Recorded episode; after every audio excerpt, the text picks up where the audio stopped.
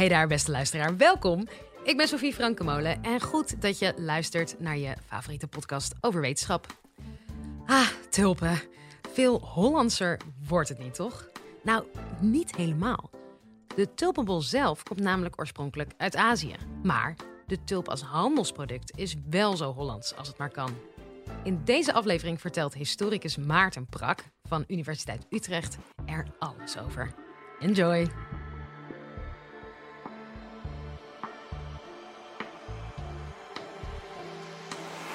Live vanuit Club Air is dit de Universiteit van Nederland. Wat is er Hollandser dan een bosje tulpen? Wat veel mensen uh, makkelijk vergeten of misschien zelfs niet eens weten, is dat dit ook in economische zin zeer waar is.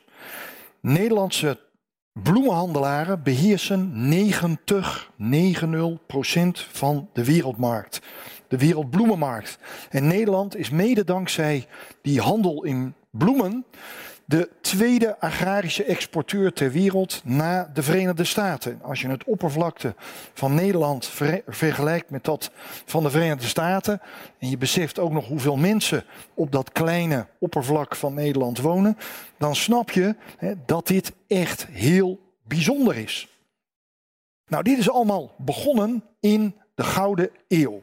Want waar komt de tulp eigenlijk vandaan? Turkije, China, met andere woorden uit Azië. Het is een bloem die uiteraard in Nederland niet uh, inheems is. Nou, hoe het zover heeft kunnen komen dat Nederland een echt tulpenland werd, zoals gezegd, dan moeten we teruggaan naar de Gouden Eeuw en meer in het bijzonder naar 5 februari 1637, toen een veiling werd gehouden in Alkmaar. Die dag en de daaraan volgende dagen werd namelijk de boedel geveild van Wouter te Winkel. Een kroegbaas, een logementhouder, die kort daarvoor overleden was. Uh, en wiens kinderen zijn nalatenschap zouden erven. Maar die wilden niet al die spullen hebben, dus die spullen werden te koop aangeboden. En op die veiling kwamen mensen van heinde en verre. Mensen met interesse. Niet in de uh, stoelen en tafels uit het café van Wouter te Winkel, maar met belangstelling voor zijn tulpenverzameling.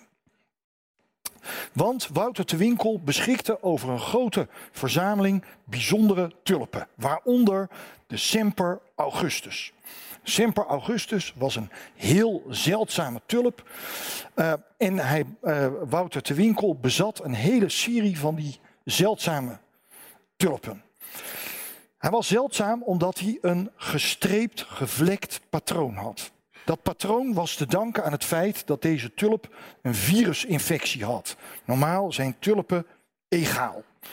Maar door die virusinfectie, die overigens pas in de 20e eeuw uh, werd ontdekt, had je tulpen die afweken van de normale patronen. En dat vonden ze in de 17e eeuw heel bijzonder en daar hadden ze ook veel geld voor over.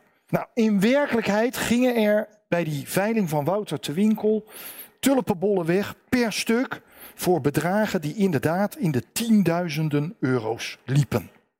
De totale opbrengst van de veiling was ruim 2 miljoen euro in onze bedragen. In die tijd ging het om ongeveer 100.000 gulden. Maar als je dat vertaalt in onze uh, bedragen, dan kom je dus op die meer dan 2 miljoen uit.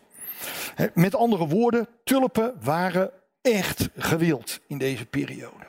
Wat verwonderlijk was, was dat ze eigenlijk nog helemaal niet zo lang in Nederland voorhanden waren. We hoorden net al, tulpen waren afkomstig uit Azië en waren in de 16e eeuw een echte zeldzaamheid. De eerste tulpen waren halverwege de 16e eeuw in Antwerpen gearriveerd en niemand had een idee wat ze waren. De meeste bollen werden versneden als uien en in de soep gestoken. Maar omdat er een paar in de tuin werden weggezet, hè, ontdekten ze dat er bijzondere bloemen uitkwamen. In Nederland werden de eerste tulpen aangeplant door Carolus Clusius, hoogleraar plantkunde aan de Universiteit van Leiden. En zijn taak was om een hortus botanicus, een uh, botanische tuin aan te leggen bij de universiteit aan het Rapenburg. Uh, en een van de bloemen die hij daarin plantte waren tulpen. En al snel werden de eerste tulpen gestolen uit die botanische tuin. Mensen vonden dat interessant en hebben dingen. In 1621 was de tulp al zo populair geworden dat Klaas Pieterszoon, een succesvolle dokter uit Amsterdam, besloot om voortaan deftiger door het leven te gaan als Nicolaas Tulp.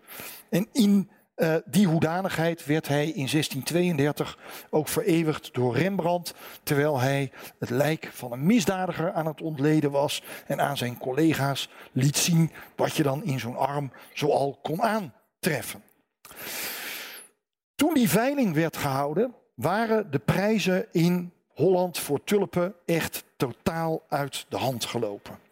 En eigenlijk terwijl in Alkmaar nog hele hoge bedragen werden geboden voor tulpen, begonnen elders in Holland de prijzen al te kelderen. En de kinderen van Wouter te Winkel hebben die 2 miljoen ook nooit gezien. Want de meeste mensen die die tulpen voor die bedragen kochten, die trokken zich terug, die moesten misschien een boete betalen, maar dat was toch allemaal veel minder.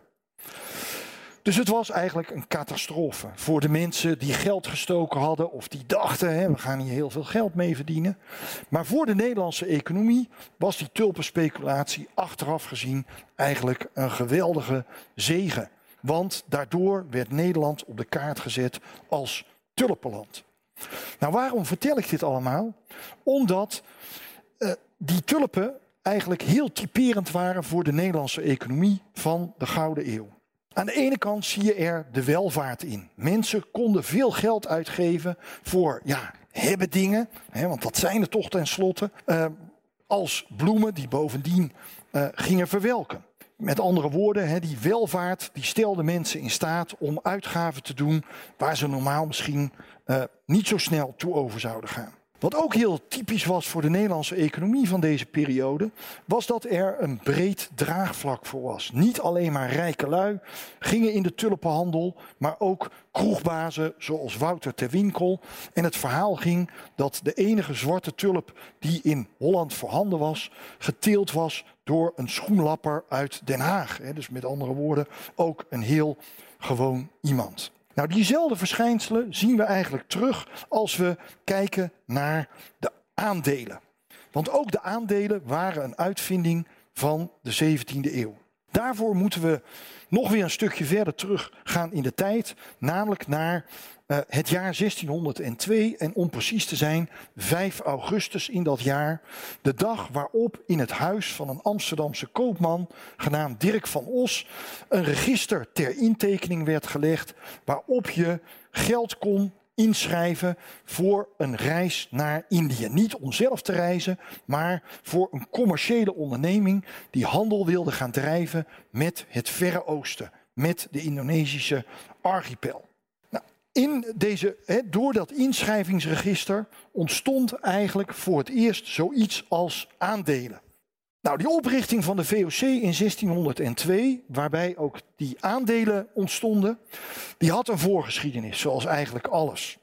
Al vanaf de jaren 1590 waren de eerste tochten naar Indië begonnen.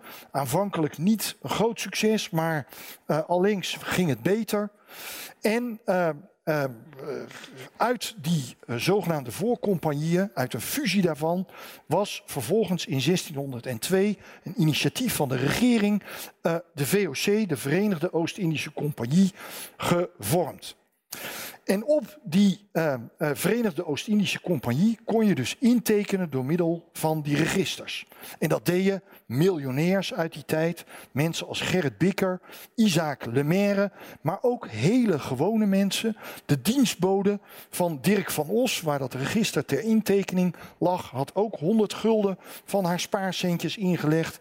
Net zoals Jan Kloot, textielverver, die ook een bescheiden bedrag, maar voor hem een groot bedrag, inlegde in de hoop dat als die vloot terug zou keren uit Indië, dat hij dan winst zou maken met die inleg. De VOC had in 1602 van de Staten-Generaal het monopolie gekregen op de Nederlandse handel met Oost-Azië. Eigenlijk alle handel ten oosten van de Kaap de Goede Hoop, voor zover het om Nederlandse handel ging, mocht uitsluitend door de eh, VOC worden bedreven. Al die mensen die hadden ingeschreven op dat eerste register en verwachten uh, één of twee jaar later hun geld terug te krijgen, die kwamen allemaal bedrogen uit. Want voor de handel op Azië was niet alleen veel geld nodig om schepen uit te rusten, maar de VOC had enorme ambities daar. Die wilde forten bouwen, die wilde een netwerk van handelsvestigingen opzetten. En daarvoor konden ze uh, niet zomaar aan geld komen. En dus besloten ze om die inleg van die mensen uit 1602 niet terug te geven. Het was eigenlijk een beetje diefstal. En dat vonden heel veel van die beleggers ook. Er werden processen gevoerd. Isaac Lemaire, een van de mensen die heel veel geld had ingelegd, die uh, uh, daagde die, uh, de bewindhebbers van de VOC voor het gerecht. Maar hij kreeg zijn geld niet terug. En omdat mensen niet langer konden wachten op hun geld, besloten ze om hun inleg, het bewijs daarvan, in de aanbieding te doen. Ze gingen die verkopen aan andere mensen. Uh, mensen die dachten, nou, hè, als ik dat koop, dan krijg ik misschien later toch wel die winst in handen. Nou, en door eigenlijk die handel in die inleg in de VOC kreeg je een echte markt voor aandelen. En op die manier is eigenlijk het aandeel zoals wij dat kennen ontstaan. Pas twintig jaar nadat de eerste mensen hun geld hadden ingelegd, kwam het eerste dividend. En dat dividend kwam in de vorm van peper en andere goederen uit Azië. Spul waar je eigenlijk helemaal niks aan had als gewone dienstbode of textielverver. Maar als je nou maar lang genoeg wachtte, tot halverwege de 17e eeuw of zelfs nog verder, dan kon je van dat geld ook inderdaad behoorlijk profijt trekken. Intussen was de VOC met behulp van die inleg begonnen aan een enorme expansie in de uh, uh, Indische archipel en ook daarbuiten in Japan, in China, in Ceylon, in India. Op al die plekken begon de VOC handel te drijven. En dat gebeurde met zoveel succes dat de gulden in Azië, maar ook in andere delen van de wereld, het geprefereerde betaalmiddel werd. Eigenlijk moet je denken, in de 17e eeuw was de gulden wat de dollar in de 20e eeuw was. Een betaalmiddel waar je overal mee terecht kon.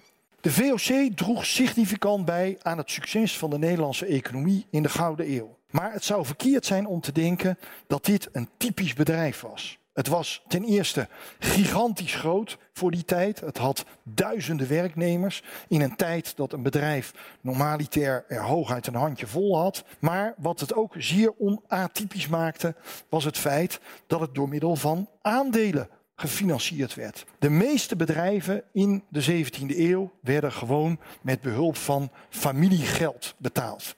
En het aardige is, dat is eigenlijk nog steeds zo. Meer dan de helft van de banen in Nederland zitten niet bij beursgenoteerde ondernemingen, maar bij bedrijven die met behulp van familiekapitaal worden gefinancierd. Desondanks, als je het goed gedaan had in de 17e eeuw, tijdig was ingestapt in die aandelenhandel, dan kon je er flink rijk van worden. Dat was Maarten Brak. Wil je nog even verder luisteren? Check dan vooral de rest van onze playlist, want we hebben nog veel meer colleges voor je in de aanbieding. Volgende keer iets heel anders. Dan gaan we het hebben over je seksleven en de rol die jouw ouders daarin spelen. Nieuwsgierig en misschien een beetje grossed? Heel graag dan tot de volgende aflevering.